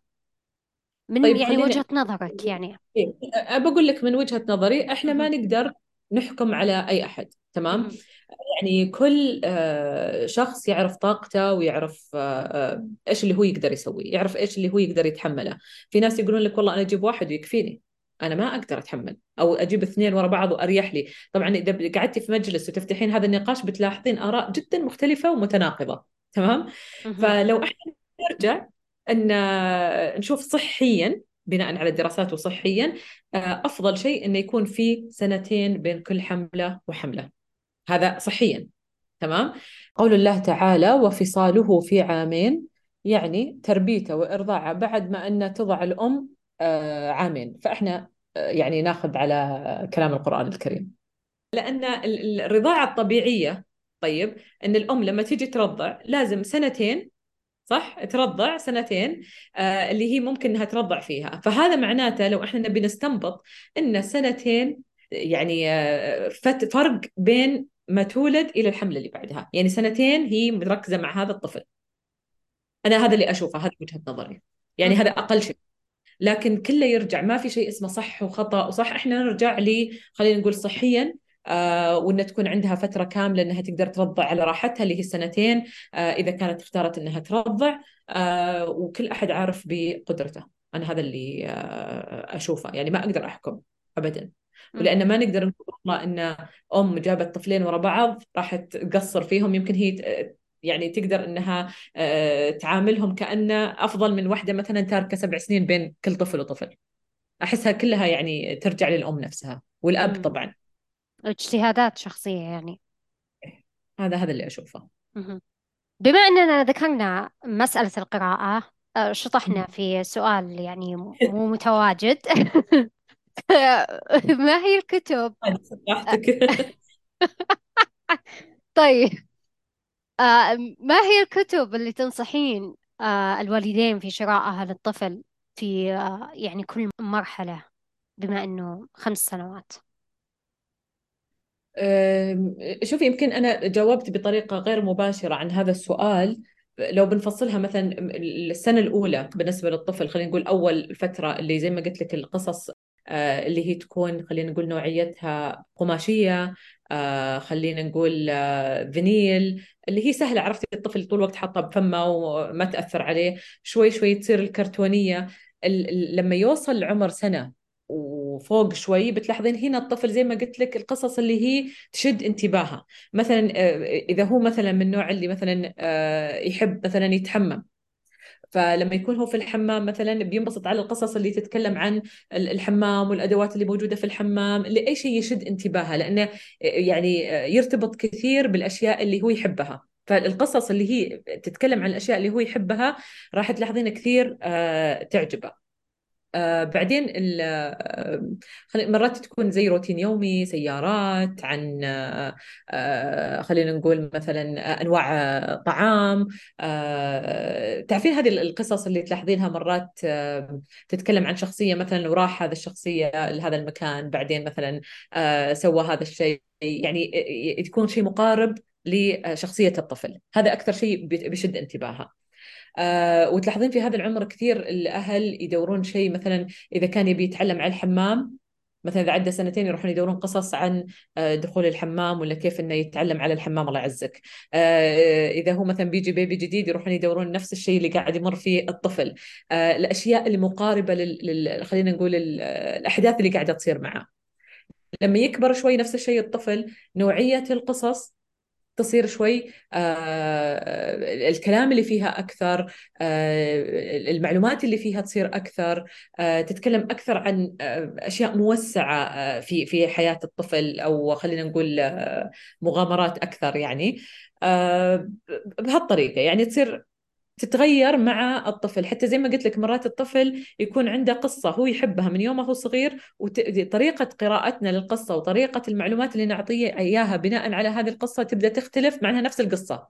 فممكن قصة واحدة أنا طريقتي في إلقائها أو قراءتها للطفل وهو صغير تختلف تماما وهو كبير. فما في شيء أقدر أقول لك والله هذه القصص اللي اللي اشتريها للكبير هذه للصغير ولكن حط في عين الاعتبار إن الطفل الصغير ممكن القصة تخرب بين يدينا القصة لما تكون أوراق فيبدأ يتضايق أن قصتي هو متعلق فيها وتبدأ تخرب فنتأكد أن تكون عنده قصص سهلة الت... يعني خلينا نقول قوية آه ما تخرب بسرعة عشان ما يقعد حتى الطفل يتضايق وأنه آه قصتي خربت. ومن هذه الأمور ما. يقدر يعتني طيب آه، حضرت أحد اللقاءات لبودكاست معروف يتكلمون باللغة الإنجليزية لك مع شخصية جدا يعني موهوبة وكذلك يعني مختلفة لا من ناحية تفكير لا من ناحية طموح عن الأغلب يعني آه، مشاعل الشميمري كانت والدتها يعني آه،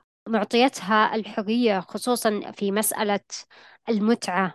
يعني كانت لما يخرب شيء معين متواجد في المنزل كانت تنادي مشاعل حتى تصلح هذا الخربان سواء كانت سواء كان يعني آه، آلة معينة آه، في المطبخ آه، أو يعني أشياء قليلة. يعني مثلا كراديو مثلا أو أشياء بسيطة يعني. هذه هذه تعتبر من المتع لكن يعني آه، أكيد أنها آه، تلك الأم يعني حاطة أشياء معينة آه، أو قوانين معينة لعدم يعني تصليح هذه ال- الأجهزة. فكانت يعني من ضمن من ضمن هذه القوانين إنه يعني ما تسوين شيء تصلحين شيء وتشبكينه بالكهرب وأنا ماني متواجدة في البيت. يعني. حتى لما تصلحين هذه الآلة أو شبكتيها في الكهرب أنا لازم كأم متواجدة في البيت. آه، لأنه كانت من خلال حديثها تقول إنه بعض يعني بعض التصليحات يعني ما كانت يعني موفقة فكان يعني يحصل زي الانفجار البسيط وتخرب الآلة فكانت يعني آه، بداية يعني حاطة لها الحرية في مسألة المتعة وخصوصا ال- الشيء اللي هي شغوفة فيه. فكانت يعني آه هذه هذه من الأشياء البسيطة. آه أشياء أخرى يعني من ناحية التواصل كانت تجيب عن أسئلتها آه سواء كانت بسيطة أو كبيرة. فيعني أنتجت نموذج يحتذى به. يعني سواء داخل المملكة أو خارج المملكة. لذلك خلينا نعرف دور اللعب والمتعة في بناء دماغ الطفل في هذه المرحلة. أنا عارفة أني أتكلم عن متعة يعني آه تكون أعلى من مستوى الطفل. لكن إذا كان الطفل شغوف في مثل هذه الأمور كيف ممكن ال- الأم آه يعني تساعد طفلها بأن يكون مستقبلا في مثل هذه المجالات أو المجالات المختلفة مثلا عندنا آه، إذا كان مثلا شغوف في مسألة آه، مثلا الدفاع المدني إذا كان شغوف في مسألة آه، سيارات الشرطة وأشياء الشرطة آه، فكيف ممكن تنمية هذه المتعة حتى يكون يعني يبنى لديه مستقبلا شخص يعني ينفع نفسه ثم ينفع والدينه ثم ينفع المجتمع؟ تفضل. أنا اللي أشوف دائما دور ال- الأم والأب أنهم يكونون بيئة داعمة للطفل. هذا دور جدا رئيسي وما هو شيء بسيط أن أنت تكونين بيئة داعمة للطفل. البيئة الداعمة للطفل يعني خليني أقول لك هي شيء آه، يعني ضروري لكل شيء. للتربية أنا أكون بيئة داعمة. أنا ما أقدر أطلب من الطفل شيء وما أتأكد أن بيئته تكون داعمة لهذا الشيء اللي أنا طالبته منه. يعني أبسطها بس عشان أوضح دور البيئة الداعمة. لما أنا أطلب من الطفل أنه مثلا يفرش أسنانه لازم أتأكد أن بيئته داعمة لهذا الشيء. مثلا يشوف أمه وأبوه يفرشون أسنانهم. آه، أتأكد أن المعجون اللي موجود عنده مثلا ما هو حار يحرقه وبيصير يقول أنا ما أبغى أفرش أسناني يا ماما لأني ما ما تستوعب يمكن إن ال- ال- المعجون حار. مثلا آه، ما يكون آه، قادر إنه يوصل للمغسلة. أنا لازم أحط له هذا الكرسي اللي يطلع عليه العتبة اللي يوقف عليها عشان يقدر يوصل لها. يمكن الموية دائما تكون السخان مشغل وتطلع له موية حارة ومرات الطفل ما يعرف إن هذه الأشياء اللي تضايقه. ما يجي يقول ماما أنا ما أفرش أسناني عشان هذه الأشياء أنا لازم أنظر وأستوعب إيش هي الأشياء اللي تساعد طفلي إنه آه، يسوي الشيء اللي أنا أبغى منه. تمام؟ هذه نقطة. طب إيش دخل هذا الشيء في اللعب؟ أنا لما أشوف مثلا طفلي يبغى آه، يرسم مثلا ممكن أقول إنه يا الله يوسخ و- وألاقي طفلي بيمسك ال- القلم ويشخبط على الجدار ويجيب الألوان يحوس بالألوان. طيب أنا اللي لازم أستوعبه هنا إن أنا طفلي يحب الرسم. الطفل طبيعي يحب يلون يحب يرسم يحب يستخدم الألوان وهذا شيء مرة طبيعي بالنسبة للأطفال. طب إيش أقدر أسوي؟ كيف أصير أنا بيئة داعمة لهذا الطفل؟ أو كيف أنا أكون أم داعمة لهذا الطفل؟ لما أجيب له ملابس وأقول له هذه الملابس اللي تقدر تلبسها وعادي إنها تتوسخ.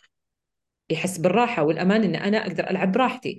هذا المكان اللي أنت ممكن تقعد فيه وتلون ومتى ما توسخ ما هو مشكلة. إحنا بننظفه وأنا أنت بتساعدني إن إحنا ننظف. أنا أوفر للبيئة الداعمة.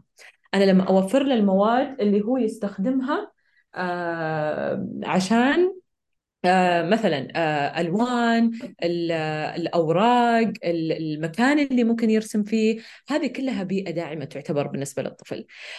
فلما أنا أعرف وأقدر أستوعب إيش الطفل يحب وأبدأ أنا أدعمه. آه مثلا آه، آه، خليني أقول لك اوديه مثلا أماكن تصقل هذه الموهبة اللي عنده. آه مرات ترى مو لازم أنا أجيب وأشتري وأودي وأدفع فلوس عشان أنا أقدر أصقل موهبة ترى. أنا ممكن أشياء موجودة عندي في البيت ممكن أشياء آه أنا أقدر أوفرها. يعني مو شيء لازم مرة أنا أدفع كثير عشان أقول والله أنا أقدر أدعم هذا الطفل تمام؟ فلما أنا أقدر أنتبه للأمور اللي طفلي يحبها وشغوف فيها مو بس كذا الطفل ما يعرف هو إيش يحب مرات. مرات يجونك أطفال ما يعرفون إيش يبغون لما أنا أعرض طفلي لتجارب مختلفة عشان يبدأ يستوعب هو إيش يحب وإيش يكره. يبدأ يستوعب هو إيش إيش هو لأن هذا كله جزء من كيانه. لما يحب الشيء ويكره الشيء ويبدأ يستوعب إن أنا هذه الأشياء اللي أحبها هذه الأشياء اللي أميل لها هذه الأشياء اللي تمتعني هذه الأشياء اللي أنا أستمتع فيها يبدأ يتعرف على نفسه. فأنا لما أوفر له هذه التجارب وأبدأ أوديه وأخليه يشوف وأخليه يطلع على أشياء مختلفة بيبدأ يستوعب هو إيش يحبه. وثانيا أنا أوفر له البيئة اللي تساعد إنه تسقل هذه مثلا المواهب اللي هو يحبها ولا الهوايات اللي هو يحبها. آه كثير إحنا لأن نشوف مثلا إذا الطفل يحب الرسم مثلا مرات آه يجي لون بس ما يا ويلك توسخ توسخ ملابسك. ويا ويلك يطلع شيء هنا على الجدار ولا يطلع شيء هنا. طيب أنا أنا دوري إني أنا ألبسه ملابس مريحة ملابس عادي إنها تتوسخ عشان يرتاح. زي ما أنا قلت هذا هذا جزء من كون إني أنا أصقل الموقف. ممكن هذا يطلع أحسن رسام من الرسامين وهذه موهبه عنده وأنا ساعدت إني أنا أصقل هذه الموهبة. ف يعني هذه هذا بس مثال بسيط على كيف أنا ممكن أدعم طفلي ومواهبه. طبعا لما انت قلتي اللعب طبعا كثير كثير يختلط موضوع اللعب مع مفهوم جدا مغلوط جدا مغلوط للأسف إنه مضيعة للوقت. هذه وين نشوفها؟ نشوفها مثلا آه كثير أمهات يقولون يا ربي عيالي ما تعلموا شيء بس يلعبون ما تعلموا شيء ما تعلموا شيء. الشيء اللي إحنا نشوفه آه لعب هو بالنسبة للأطفال تعلم. الأطفال يتعلمون من خلال اللعب. الأطفال ينمون نواحي التطور حقتهم من خلال اللعب. لما أنا أتكلم عن نواحي التطور الاجتماعية والمعرفية والجسدية والعاطفية من خلال اللعب. لو أعطيك مثال أي لعبة يلعبونها الأطفال ركزي فيها وكل أهل كل الأهل يركزون في اللعبة بيكتشفون أن معظم الألعاب تنمي هذه المهارات كلها. لما الطفل يلعب مع أطفال آخرين ينمي الناحية المعرفية الناحية الاجتماعية والعاطفية لما يبدأ يتعلم أشياء لما أبسط شيء لما يجيب موية ويحط فيها أشياء وتغوص هذا معرفيا يعرف التغوص يعرف يطفو يعرف مصطلحات جديدة. كل هذه الأمور تساعد الطفل. طبعا جسديا لما الطفل يلعب لا ننسى إحنا اللعب من الناحية الحركية الأنشطة الحركية. طبعا الحركة آه ليش مهمة والألعاب الحركية مهمة؟ مو بس عشان الجسم وعشان آه, آه، يعني النشاط الحركي طبعا هذا مرة مهم. وحاجة الأطفال للنشاط الحركي واللعب الحركي زي حاجتهم للأكل والشرب والنوم. هي حاجة أساسية. آه الحركة إيش بالإضافة إلى هذا أنها تجهز الطفل وتساعده على إيش؟ عملية التعلم. لأنها إيش تسوي؟ تستدعي استخدام الجانب الأيمن والأيسر من الدماغ هذا اللي يستخدم دائما في معظم مهارات التعلم. فلما أنا أمرن الجانب الأيمن والأيسر مع بعض يستخدمهم اثنينهم مع بعض هذا معناته أنا أساعد دماغي على المهارات اللي آه بحتاجها للتعلم. آه طبعا آه لما أنا أظهر حماسي لما الطفل مثلا يجيني يقول لي ماما ماما شوفي البيبي حقي نام. تمام؟ لما يقول لي بيبي حقي نام. وأنا أقول يا الله نايم. شكله بيبرد. خذ هذا الحاف. غطيه. أنا لما أشارك الطفل إيش معناته؟ قاعدة أدعمه بهذا اللعب. إنه يقعد يتخيل يقعد يحاول يفكر يحاول يمثل. هذه كلها تدعم آه، دماغ الطفل والوصلات العصبية اللي قاعدة تبنى آه، داخل دماغ آه، الطفل. ولازم يعني دائما الأهل يحطون في بالهم مو لازم نشتري ألعاب عشان نسمي الطفل يلعب. معظم الألعاب ممكن يلعبها الطفل من غير ما نشتري ولا شيء من الأشياء اللي موجودة في البيت يعني شفتي ألعاب أول ألعاب الطيبين اللي يقولون عنها نلعب حريم نلعب مدرسة نلعب آه، آه، قطار طيارة كل أيه الأشياء صحيح. البيت أيه. هذه الألعاب إحنا لما أنا أوفر هذه الأشياء مثلا خلصت عندي أشياء في المطبخ أجمع الألعاب آه، الكراتين الفاضيه أقول لهم يلا خذوا إلعبوا مثلا مطبخ إلعبوا مثلا سوبر ماركت مجرد ما هم يجون ياخذون هذه كراتين مثلا ويصفونها كأنهم قاعدين في سوبر ماركت مجرد ما يسترجعون الذاكرة الذاكرة حقتهم إن إحنا لما نكون في السوبر ماركت كيف الأمور تكون؟ آه بنحطها على الرفوف واحد يكون يوزن الخضار. شفتي هذا الاسترجاع؟ هذا كله يشغل المخ ويبني وصلات عصبية. الألعاب لما نلاحظ الأطفال وهم صغار إيش يحبون يلعبون فيه؟ يحبون يلعبون في الملاعق الخشبية اللي إحنا نتكلم عن اللي توهم آه، أقل من سنة. دائما يعانون الأهل إنهم ما يبون إلا ريموتات البيت إلا يبغون الأشياء الحقيقية الجوالات يبغون ال الأشياء الحقيقية ما يبغون ألعاب وهذه كثير يعانون منها الأهل. كل شيء يمسكونه ويحطونه بفمهم بالضبط فعشان كذا لازم ننتبه. إذا كان مثلا البطاريات من الأشياء كلها فعشان كذا الأشياء متواجدة في البيت نقدر نخلق ألعاب من الأشياء الموجودة في البيت. حتى أذكر أيام آه، أزمة كورونا أطلقنا حملة كلنا معا مع جمعية رعاية الطفولة هاشتاج كلنا معا. هذا الهاشتاج إذا إيه، من خلال إنستغرام في ألعاب كثيرة آه، كلها من الأشياء اللي موجودة في البيت. ألعاب طبقناها ومرة انبسطوا. أنا عندي آه، بناتي في البيت من الألعاب اللي هي ممكن يجيبونها من البيت. المواد المتوفرة في البيت. ليش؟ لأن ما حد كان يقدر يطلع. فكان آه، حطينا بوستات للألعاب اللي ممكن إحنا يعني يستفيدون منها الألعاب الأطفال ويلعبونها من خلال المواد اللي موجودة في البيت. ممكن أي أحد يرجع ويستفيد منها. مبادره كلنا معا. هذه أكيد آه أكيد أكيد شكرا لأنك شاركتينا هذه لا. المبادرة. يعني عشان البعض البعض يعتبرون مثلا آه، المتعة واللعب لدى الطفل إنه يعني مربوط بالشراء. وأحيانا يعني يكون متواجد لدينا موارد ونستطيع تحويلها إلى مثلا ألعاب متواجدة لدى الطفل. آه لذلك آه بما أننا يعني حنا تكلمنا عن جانب الألعاب المتواجدة في المنزل. طيب هناك مثلا إذا كان الشخص عنده القدرة أنه يشتري ألعاب معينة آه ما هي الألعاب اللي تنصحين آه أنه يعني الوالدين يقتنوها آه في هذه الخمس سنوات؟ يعني تكون مفيدة للطفل. طبعا خليني أقول لك آه، أفضل إيش اللي يشد انتباهه للمهارات اللي هي لازم إنها آه، تعزز في هذه الفترات عشان الأهل يقدرون يختارون الألعاب. طبعا في الفترة السنة الأولى بتلاحظ إن الطفل زي ما انت قلتي كل شيء ياخذه ويحطه فمه. صح؟ صحيح. آه، الألعاب اللي هم كثير يستمتعون فيها في هذا العمر اللي هي خلينا نقول لك المكعبات يمسكونها بس ويبدون يقلبونها. الألعاب اللي تطلع صوت يمسكونها وتصير تطلع صوت. حتى مثلا الدمى اللي هي المحشوة هذه بس إنهم بس آه، يقلبون فيها. يعني آه، ما ما يلعبون فيها. آه، إيش بعد؟ ممكن في هذه الفترة تلاحظين قبل قبل ما يكمل الطفل سنة يستمتعون يستمتعون بالألعاب اللي هي تندف يعني يوقفون عليها ويدفونها. هذه كثير يستمتعون فيها آه، آه، الأطفال. آه، حتى العمر اللي هو زي ما قلنا أول سنة شفتي مثلا يحبون مثلا السلاسل زي الأشياء السلاسل عشان كذا ننتبه إن هذه كلها تشد انتباههم. فننتبه إن إحنا بنعطيهم شيء حتى يكون يعني صالح لعمرهم لأن إلى عمر ثلاث سنوات في ألعاب خطرة ننتبه لهذه النقاط. في ألعاب ممكن تسبب لا سمح الله الاختناق ويحطونها بفمهم. فننتبه.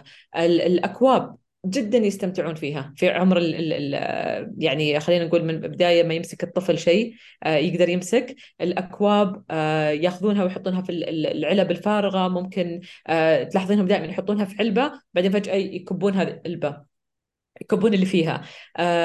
أواني المطبخ يستمتعون فيها الملاعق الخشبية القدور. إيش بعد؟ حتى يعني هذه بشكل عام ومرة النقطة اللي مرة مهمة أن الأهل يبدون آه اهتمامهم أثناء لعب الطفل. هذه هذه نقطة مرة آه مهمة. يعني اللعب إذا الطفل قاعد بس يلعب وما في أي اهتمام من قبل أحد مهم بالنسبة له زي الأم والأب آه ما راح تكون خلينا نقول فعالية اللعب زي لما يكون في هذا الاهتمام والتفاعل. طبعا عمر سنة إلى سنتين بتلاحظين نفس الألعاب اللي كان يلعب فيها قبل اختلفت طريقته في لعبتها. يعني لما يمسك المكعبات أول كان بس يمسكها ويحطها في مثلا في العلب ويرميها. الحين صار ياخذ نفس المكعب هذا ويمثل كأنه سيارة. آه ياخذ مثلا آه خلينا نقول آه آه، الدمى اللي كان يلعب فيها أول بس يمسكها ويدور فيها صار ياخذ الدمى يقلد أمه مثلا يأكل الدمى حقته أو ينومها. يعني يبدأ يمثل فيها وحب التخيل خلينا نقول اللي هو الميك بليف يبدأ يتخيل آه، الطفل إن هذه والله عروض هذا بيبي حقي آه هذا مثلا ال ال ال خلينا نقول مثلا قطوة عنده ولا شيء يبدأ يقول هذه قطوة حقتي ويصير ياخذها في كل مكان. آه يبدأ يتخيل. آه التخيل جدا مهم في هذا العمر آه لأن لما يكون الطفل قادر أنه يحتفظ بصورة في دماغه هذه آه، يعني آه، مهارة جدا ضرورية عشان يقدر يتعلم القراءة والقيام بالعمليات الرياضية. واللي ضروري إن إحنا نشجع هذا النوع من اللعب. زي لما أقول لك مثلا يقول لك ماما أنا هذه العروسة حقتي وقلت لك تقولين له مثلا آه، خذ البطانية غطيها ليكون إنها تبرد. أنا قاعدة أشجع هذا الطفل إنه يلعب ويتخيل. آه، عمر ثلاثة إلى خمس سنوات أكثر شيء يتعلم فيه في هذا العمر اللي هو اللعب الإيهامي. اللعب الإيهامي يقوم يتخيل ويسترجع مواقف وتجارب مختلفة هو مر فيها. ويقوم يحاول يمثل الدور. ممكن يبدأ في هذا العمر بعد ثلاث سنوات يبدأ يقدر يشارك. لما قلت لك إلى ثلاث ثلاثة ونص إلى أربعة يبدأ آه، يتعلم المشاركة يبدأ الحين يحس إن أنا أبغى ناس يلعبون معي تعالوا نلعب إحنا نتخيل أنت هذا دورك وأنت هذا دورك أنت بتمسك هذا الشيء. آه، يبدون يبدون شوي شوي يحاولون إنهم يجسدون شخصيات وضروري هنا دوري اني أنا أدعمهم كأم ولا أب. من خلال زي ما قلت لك إني أنا أعطيهم مثلا العلب الفارغة أعطيهم مثلا آه، عبايات شمغ ثياب آه، شنط أنا ما أحتاجها جزم أنهم يصيرون يمثلون أدوار. هذا هذا الشيء جدا جدا مهم. آه، لعب الوالدين مع أطفالهم طبعا من أفضل الطرق الداعمة والمشجعة للعب الإيهامي. وطبعا زي ما قلنا البحوث كلها تبين إن الأطفال اللي يتمتعون بمهارات لعب جيدة يميلون إنهم يؤدون أداء جيد في المدرسة. هذه هذه بناء على الأبحاث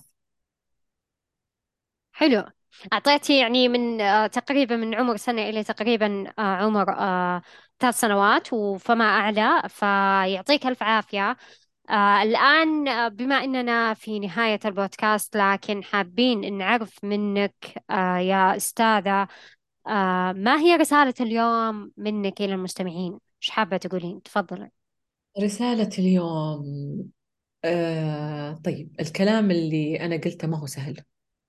آه يمكن أنا تكلمت كذا كأن الموضوع مرة سهل لكن آه التعامل مع أطفال ما هو سهل.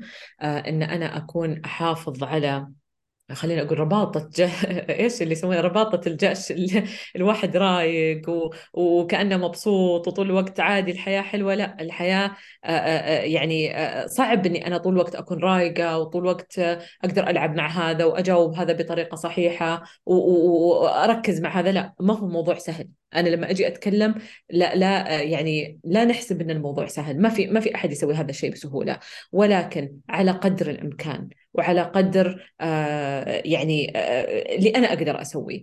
آه أحاول لأني لما أعرف إيش أثر هذا الشيء اللي أنا بتصرفه كيف يأثر على طفلي أنا ممكن تعطيني الطاقه الأكبر إني أنا أقدر إني أعطي أكثر. الرسالة اللي بأوصلها نحاول إن إحنا نستمتع مع كل فترة يمر فيها أطفالنا. آه كل عمر له آه خليني أقول لك جوانب حلوة آه خلونا نستمتع فيها. النقطة الثالثة اللي هي خلينا نستغل إحنا وأنا أكلم نفسي كأم نستغل كل مواقف اللي مر فيها الطفل اللي مر فيها إحنا مع أطفالنا بحيث إنه يزدهرون أطفالنا. مو بس إن إحنا ننجو بالمواقف مو معناته إن إحنا بس نبي صار هذا الموضوع كيف إن إحنا ننقذ أنفسنا من هذا الموقف. لا أنا بجي بقول كيف أنا أمكن أطفالي إنهم ينمون ويزدهرون من خلال هذا الموقف؟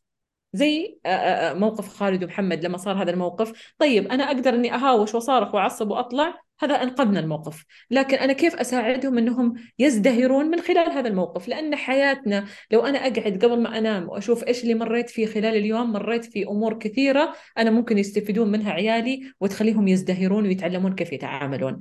فهذا اللي يعني أبي أوجهه. ولا ننسى الدعاء لعيالنا. والله يصلحهم ويحفظهم آه، ويخليهم إن شاء الله يا رب العالمين. اللهم آمين. يعطيك ألف عافية.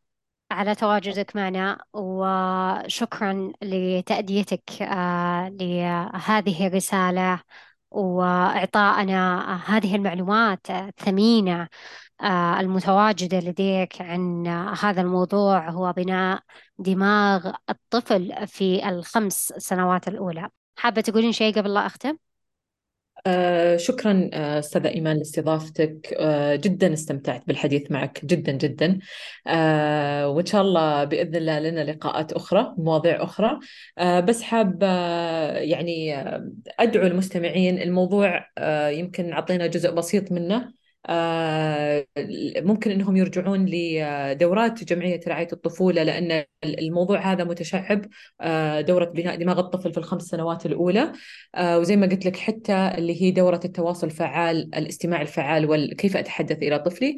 تعاد شهريا أكثر من مرة. آه، طبعا من خلال زوم الدورات جدا رائعة وغيرها طبعا من الدورات وتنفع جميع الأعمار. فمن خلال الدخول على حساب الجمعية جمعية رعاية الطفولة ويلاقون الجداول للدورات الشهرية بإذن الله تعالى. شكرا لك ما قصرت.